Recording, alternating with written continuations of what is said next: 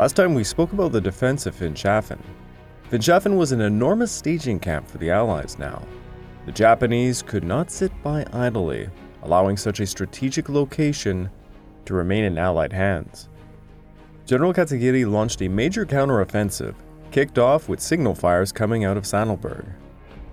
He sent a force of raiders to try and neutralize some heavy Allied artillery, but it all ended in failure. Having not neutralized their big guns, the rest of the counteroffensive fell to pieces.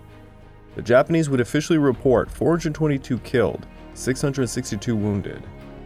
For the Australians, they had 228 casualties, of which 49 were deaths. With the counteroffensive done with, the Allies now would go back on the offensive. The next large target was going to be the stronghold of Sattelberg, but the Japanese were not going to make it easy on the Allies. But for today, we are actually going to be jumping into some new places. This episode is the invasion of the Treasury Islands.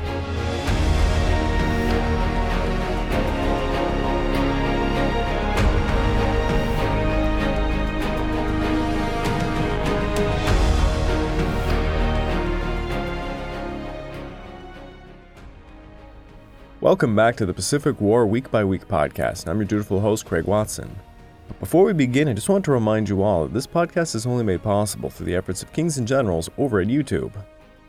Perhaps you want to learn a bit more about World War II? Kings and Generals has an assortment of episodes on World War II and so much more, so go give them a look over at YouTube. So please, subscribe to Kings and Generals over at YouTube and continue to help us produce this content by checking out www.patreon.com/kingsandgenerals. And hey, don't forget about our sister podcast over at the Age of Conquest, the Fall and Rise of China podcast, written and narrated by me. And if after all that you are still hungry for some more history, why don't you check out my personal channel, the Pacific War Channel over at YouTube. I've just released a wacky episode on What If Godzilla Actually Attacked Japan in 1947. And please check out my Patreon account at www.patreon.com/the Pacific War Channel for more exclusive podcasts. For quite some time now, we've been focusing on New Guinea, such as the offensive against Finschhafen and the Ramu Valley. But today we're going to enter a new phase of the Pacific War. With the incoming invasion of the Gilbert and Marshall Islands, the Northern Solomons, and Western New Britain, General Douglas MacArthur and Admirals Halsey and Nimitz were going to turn up the heat. Admiral Halsey had just seized Villa, Barracoma, Munda, and Rendova, gaining their valuable airfields for the forces of General Twinning's airsols to utilize. Within the Central Solomons, Bougainville was finally within range of Allied land-based aircraft. Lae, Salamaua, and Finschhafen were taken, thus Operation Cartwheel would begin its new phase. Back over in July, plans were formed for General Vandegrift's 1st Marine Amphibious Corps to seize some airfield sites at Buin and Kahili, the important Japanese anchorage at Tonoli Harbor, and the Fazi and Balao Islands in the neighboring Shortlands. That same month, the 43rd and 37th Divisions were involved in the New Georgia Campaign. Of the 5 divisions remaining under his control, Admiral Halsey planned to use the fresh and unbloodied 3rd Marine Division and the Army's 25th Division for the invasion. He sought to keep the 2nd Marine Division and the 3rd New Zealand Division in training for the conquest of Rabaul. Yet things had changed. Because of the intense resistance on New Georgia, the 25th Division had to be committed. Then the decision was made to strike Makin and Tarawa in the Gilbert Islands, so this removed the 2nd Marine Division from Halsey's South Pacific area. These changes ultimately dictated he would need a substitution, and it was to be the 37th Division, who had just suffered 1,100 casualties on New Georgia already. Nevertheless, the 37th was in better condition than the 25th. The 3rd Marine Division's task went unchanged. Major General Alan Turnage's 3rd Marine Division was going to be the spearhead of the invasion of Bougainville, with a launch date set for September. On top of this, Halsey had received some reports indicating the Japanese were heavily reinforcing the Shortland Islands. He decided to bypass them. He was going to hit the Treasury Islands and Choiseul.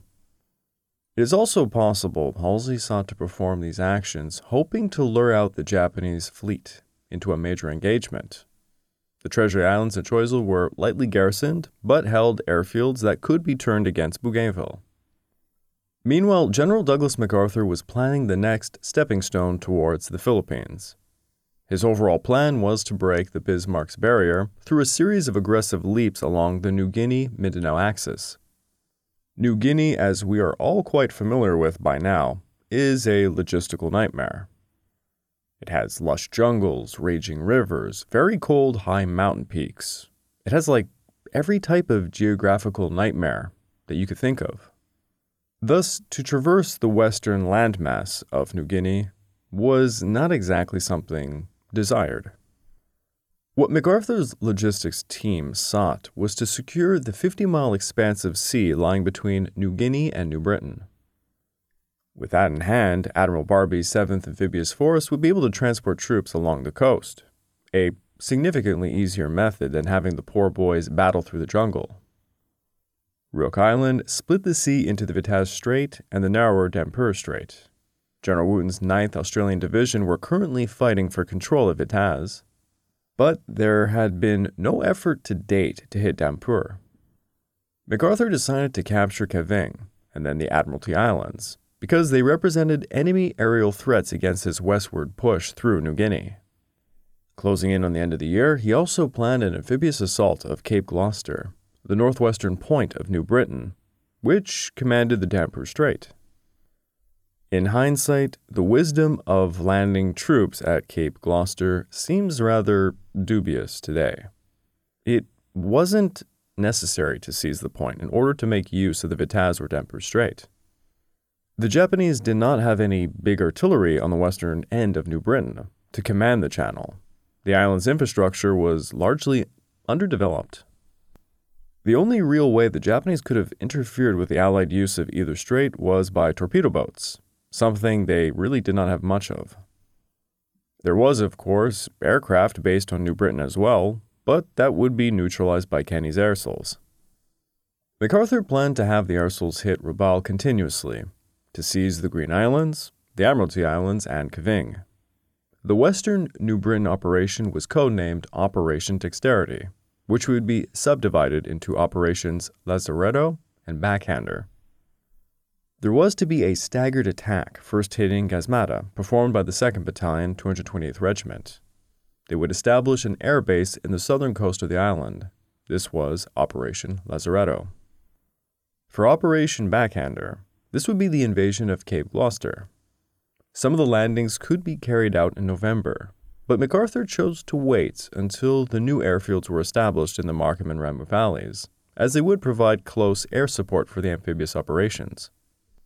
On September the 10th, Admiral Halsey sent staff to present his plan for the invasion of Bougainville to MacArthur's staff. Halsey would be surprised to find MacArthur opposed using all of their aircraft to strike Rabaul before the invasion of western New Britain. Instead, MacArthur proposed to continue heavy airstrikes against all Japanese airfields on Bougainville throughout October. Then in late October, Halsey's forces could occupy the Treasury Islands and possibly northern Choiseul. Northern Choiseul could provide radar coverage and a PT boat base. On the 1st of November, Halsey's forces could then begin landing on Bougainville to form a beachhead before constructing a new airfield to host the airsols so that they could hit Rabaul just in time to take some pressure off MacArthur's troops advancing in New Guinea and New Britain. Thus, MacArthur was determined to make the main goal of the operation not the securance over the entirety of Bougainville, but just a portion of it where an aerodrome could be established, then that could be used to batter Rabaul. From all of this, Halsey was presented two options for his landing site. First, there was Kedah Harbor, sitting on the northeast coast, and then there was Empress Augusta Bay on the southwest coast. Kedah Harbor seemed the better location from which to launch airstrikes against Rabaul. Kedah also held a protected harbor, requiring Halsey's forces to move up the longer outside passage to secure Choiseul first. Empress Augusta Bay was on an exposed side of the island during an approaching monsoon season. It was closer to Rabaul and would only require the securing of the Treasury Islands first. After further reconnaissance, there were indications airfields could be constructed midway up the west coast of Bougainville at Cape Torokina on Empress Augusta Bay. Halsey chose it for the landing site, stating on September the 22nd, "It's Torquay. Now get on your horses." The new operation against Cape Torquay was codenamed Cherry Blossom, and its task was handed to the hero of Guadalcanal, General Vandegrift, who formed the plans but would not be the man to lead the operation. Vandegrift was promoted to commandant of the Marines, the first serving Marine to become a four-star general, and he had to depart for Washington. His replacement was Major General Charles Barrett, the former commander of the 3rd Marine Division. Barrett was given the command of the 1st Marine Amphibious Corps and responsibility over the upcoming Operation Cherry Blossom. His mission statement read this: "Land in the vicinity of Cape Torquay.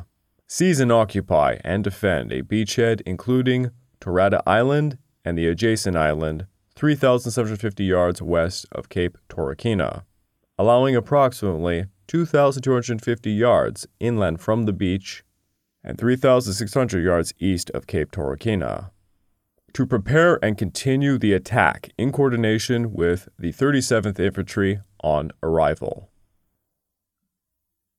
However, the mission statement was to be his last major contribution to the war.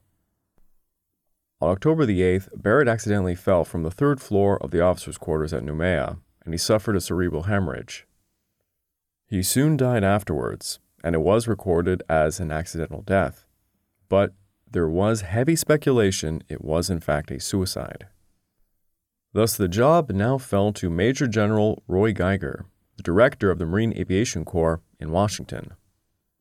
For the naval aspect of the mission, Halsey had to do with what he had on hand. He would not be receiving any significant naval reinforcements, because Admiral Nimitz feared that any vessels lent to the Third Fleet would not be able to come back in time to help with the incoming invasion of the Gilberts. What Halsey could count on was Task Force 38, commanded by Rear Admiral Frederick Sherman, built around the carrier Saratoga and later joined by the Princeton.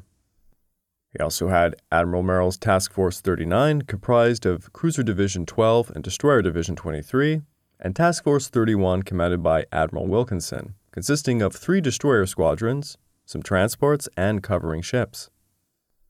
It would be up to Admiral Wilkinson to bring over the 3rd Marine Division, the 1st Brigade and 3rd New Zealand Division to invade the Treasury Islands. Rear Admiral George Fort would take the reins of the first offensive, and Wilkinson would personally look over the Torquay landings.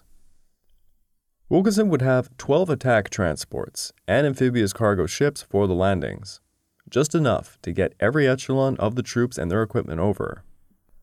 The 3rd Marine Division was reinforced with the 3rd Marine Defense Battalion, the 198th Coast Artillery, the 2nd Provisional Marine Raider Regiment, and the 1st Marine Parachute Regiment.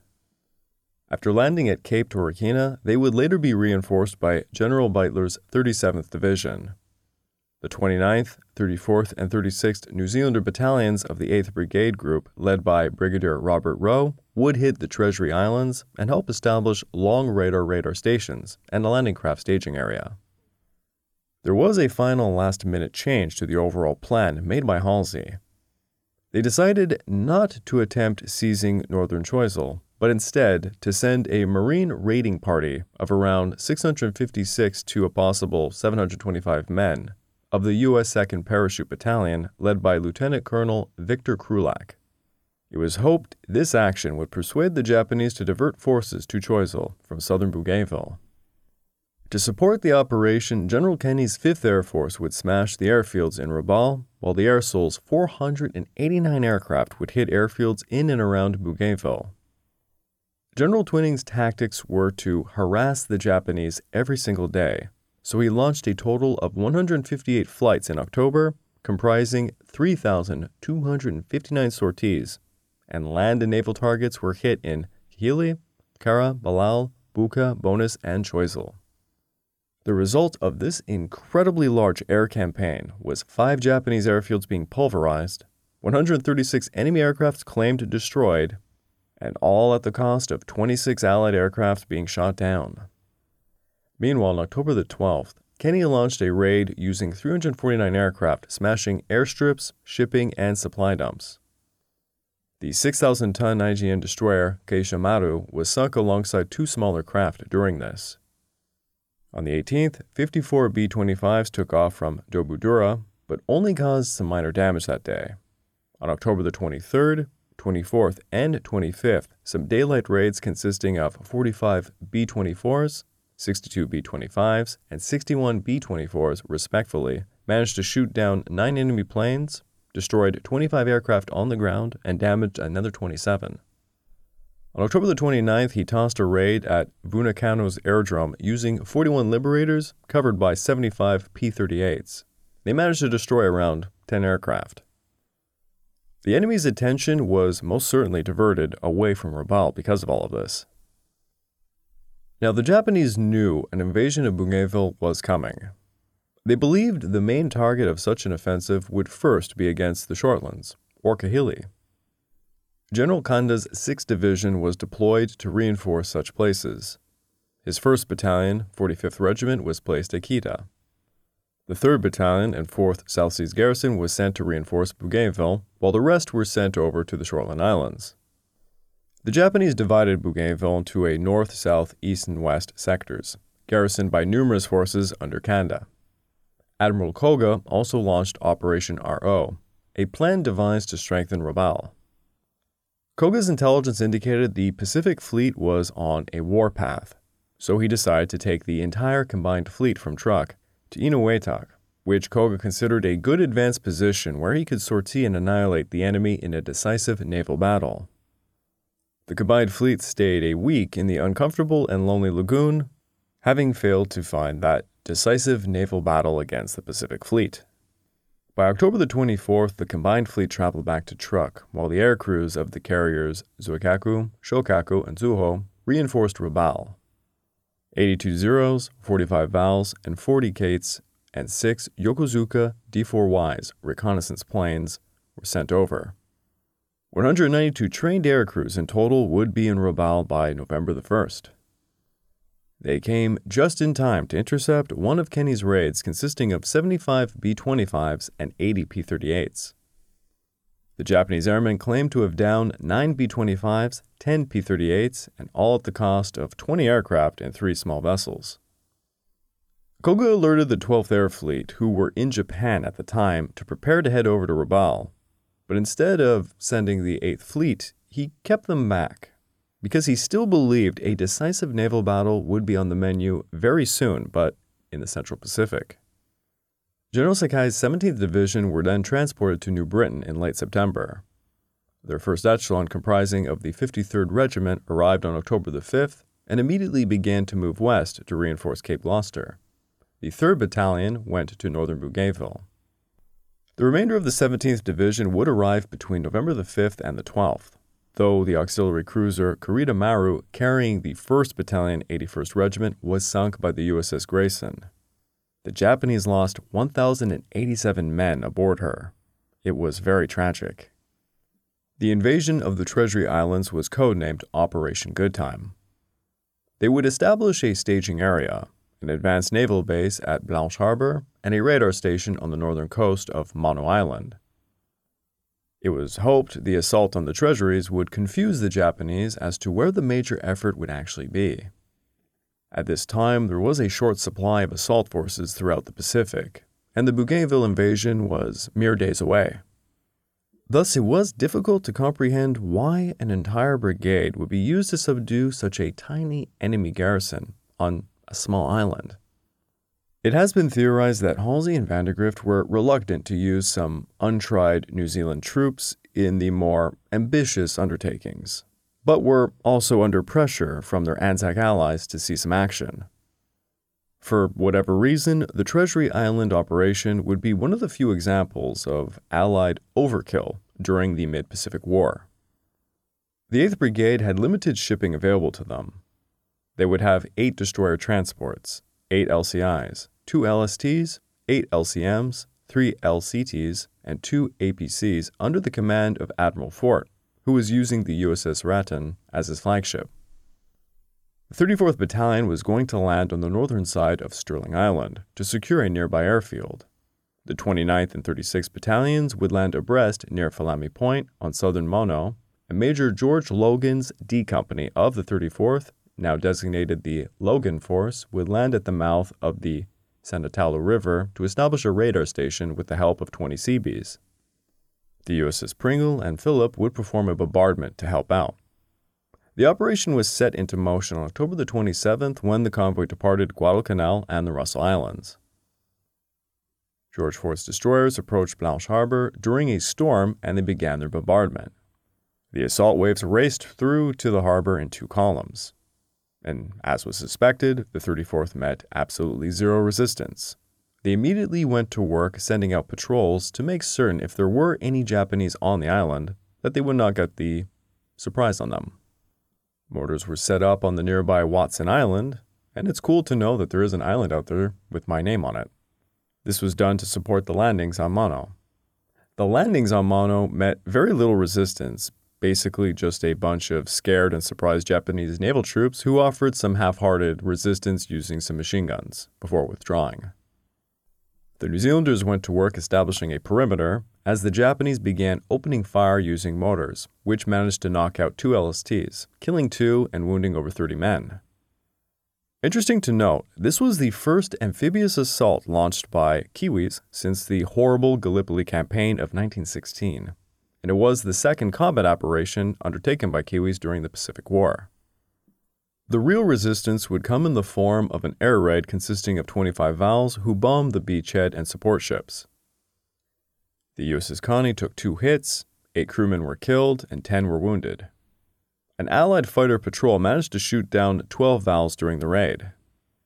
To their north, the Logan Force faced no difficult landing at the mouth of the San Italo River. They quickly formed a 150-yard perimeter and began working on the radar station. By the end of the day, all but one LST had successfully unloaded and cleared Blanche Harbor. However, during the night, the New Zealanders tossed back numerous counterattacks, particularly around the Savik River. By the 28th, the Japanese survivors were retreating north in the hope of escaping to Bougainville, but along the way they ran into the Logan Force. On October the 29th, during the late afternoon, 20 Japanese attacked the western part of the Logan Force's perimeter. They were easily beaten off with mortars and rifle fire, leaving 5 dead Japanese behind. The next day saw some intermittent firing against concealed Japanese positions. Scouts eventually figured out there was a large number of Japanese to the west of the perimeter, but the area between San Italo and Malassy was clear of enemy. November began with the rest of the brigade coming over. The radar station was already set up and running, and the Logan Force had built themselves a small blockhouse near the landing barge. That said blockhouse immediately became the objective of the Japanese, since it represented the only hope of them escaping the island. As Brigadier Rowe's men began to occupy the central and northern parts of Mono, the Japanese began to infiltrate the Logan Force's perimeter. On the night of November the 1st, the main breach was made across the New Zealanders' line. A ton of Japanese had infiltrated the lines and managed to cut some telephone wires from the blockhouse to the company HQ. Soon after this was accomplished, a concerted attack was made against the blockhouse. 6 New Zealanders and 3 Americans defended it. They had automatic weapons, some 50 and 30 cal machine guns, but they were soon put out of action by the attacking Japanese, who could have numbered something between 70 to 100 men. The fight for the blockhouse would continue until dawn, with the surviving defenders beating off numerous attacks, mainly by tossing grenades. Captain Kirk and Sergeant D.D. Hannafin were both killed during the fight. Command of the blockhouse then fell to a cook of D Company, Private J.E. Smith. By daybreak, the Japanese finally were beaten off as the 3 remaining survivors were left wounded. 26 Japanese had been killed trying to overrun the blockhouse and seize the landing craft. Elsewhere across the perimeter, the Japanese attacked throughout the night, seeing another 15 dead Japanese in the western section and 9 in the east. It was to be their best chance at taking the blockhouse. For the next few days, their attacks were much smaller, and by November the 4th, New Zealander patrols were fanning out and killing or capturing the stragglers. The last significant action on Mono would be on November the 6th, when a dozen or so Japanese were routed from a cave during a 2-hour firefight east of Sonotalo. Operation Goodtime resulted in the annihilation of a Japanese garrison roughly 200 men strong, but it did come at a cost. 40 New Zealanders and 12 Americans were killed, with over 174 wounded. The Allies got their supply bases and a radar station for it all. Over on Choiseul, Operation Blissful was about to kick off. In an attempt to make the Japanese believe the Short Islands were the actual target for the offensive, General Vandegrift tossed Lieutenant Colonel Victor Krulak's 2nd Parachute Battalion, roughly 656 men, at a beach near the village of Oza. On October the 27th, the men and their equipment were loaded onto 8 LCMs during the night, and paratroopers were transferred over to 4 destroyer transports, the Kilty, Ward, Crosby, and McKean, the very same ships that have just been used to transport the New Zealanders for Operation Goodtime. Fort's destroyers provided escort as the Paramarines landed at Voza shortly after midnight without any resistance. During the morning of the 28th, they began unloading supplies from the landing crafts that had just been concealed on a smaller island offshore. Once landed, they carried them up a narrow trail leading from the beach to a mile northwest of Voza upon some high ground, which would be their first base camp. Nearly 100 friendly natives helped the Marines carry the equipment up the beach. They also helped guide the men. Allied radio broadcasting finally alerted the Japanese to the imminent danger to southern Bougainville as Krulak's men were establishing their perimeter. The morning of the 29th brought an enemy strafing attack upon them. The native guides reported to Krulak that there was a barge staging base at Sangigai, the main Japanese position on Choiseul Bay, garrisoned by around 150 men. Krulak decided that this was to be the first objective.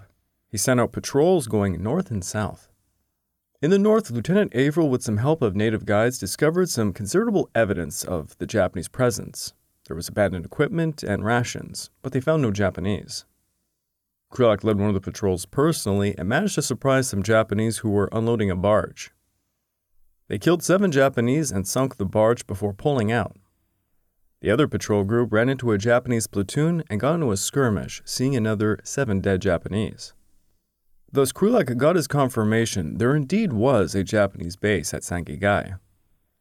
Early on the 30th, Krulak requested an airstrike and it arrived at 6 a.m. 12 Avengers with 26 fighter escorts hit Sangigai. Unfortunately, some of the planes mistook the Marines at Voza for the enemy and they strafed them as well. No Marines were killed, but one of their boats was sunk, and that boat was needed for Krulak's plan. As a result of the boat getting sunk, Companies E and F departed Voza overland to hit Sangigai. A Japanese outpost along the Vagara River opened fire on the paratroopers, but it was easily overwhelmed. Krulak then divided his forces to perform a two-pronged assault. Company E, led by Captain Robert Manchester, would advance along the coastline to hit the Japanese from the north, while Krulak with Company F would move further inland to hit them from the rear. Company E quickly advanced along the coast and began shelling the town with mortars and rockets during the afternoon, only to find out that it was completely abandoned. The Japanese had taken up a new position on some high ground in the interior, so the Paramarines began destroying and looting the village. Meanwhile, Company F was advancing through rough terrain to try and secure some high ground near Sangigai, where the retreating Japanese were just about to pass through. The Japanese literally walked right into F Company. An hour-long fight soon broke out. The Japanese outnumbered F Company, and as Krulak would later report, the outcome appeared to be in question, until the Japs destroyed their chances by an uncoordinated banzai charge, which was badly cut up by our machine guns. 72 Japs were killed, and an undetermined number were wounded.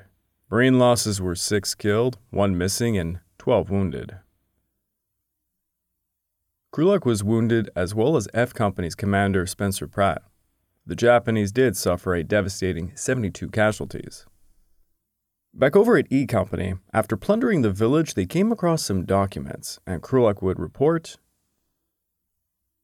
"The one that fascinated me, it was a chart that portrayed the minefields around southern Bougainville. When I reported this the night after the Sangigai attack, I saw my first flash message.